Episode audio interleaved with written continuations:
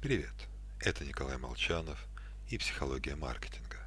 И сегодня мы с вами будем искать счастье, поговорим о самом долгом психологическом исследовании.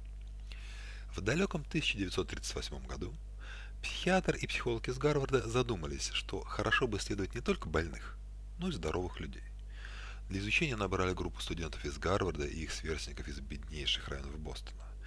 Так началось самое долгое психологическое исследование Study of Adult Development, растянувшееся на 75 лет. Осуществить подобное феноменально сложно. Мы с вами работу меняем там раз в два года, а тут уходили руководители, исполнители, заканчивались гранты, менялась администрация вуза, а исследование продолжалось. Кто-то из его участников начал работать адвокатом, кто-то фабричным рабочим, кто-то спился, а кто-то стал президентом США. Но некоторые еще живы, и исследование продолжается до сих пор к выводу. Плохо на жизнь, как ни странно, влиял алкоголь. Причем именно его потребление вело к депрессиям, а не наоборот. А так все пьющие курили, то и жили меньше.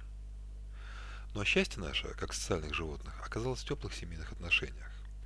Когда есть с кем радоваться жизни, кому поплакаться, от кого получить сочувствие. Взаимопонимание с близкими людьми повышало и качество, и удовлетворенность жизнью. Вот топ-10% самых благополучных зарабатывали в среднем на 141 тысячу долларов больше, чем наиболее нестабильные семьянины. Те, кто говорил о теплом общении с матерью, получали на 87 тысяч долларов больше жалующихся на холод в отношениях. Люди с многочисленными социальными связями жили дольше. Хорошие отношения – это не об отсутствии ссор, а понимание, в случае чего на партнера можно положиться, а так ругайтесь хоть каждый день. Однако выстроить хорошие отношения ничуть не легче, чем гнаться за славой, деньгами и крутизной. Это, блин, постоянная работа длиной в жизнь. Конечно, намного проще думать, я закончу институт, получу повышение, выйду на новую работу, займусь собой, и все изменится. Только завуалированная надежда на волшебную таблетку, получить что-то, способное сразу навсегда поменять нашу жизнь.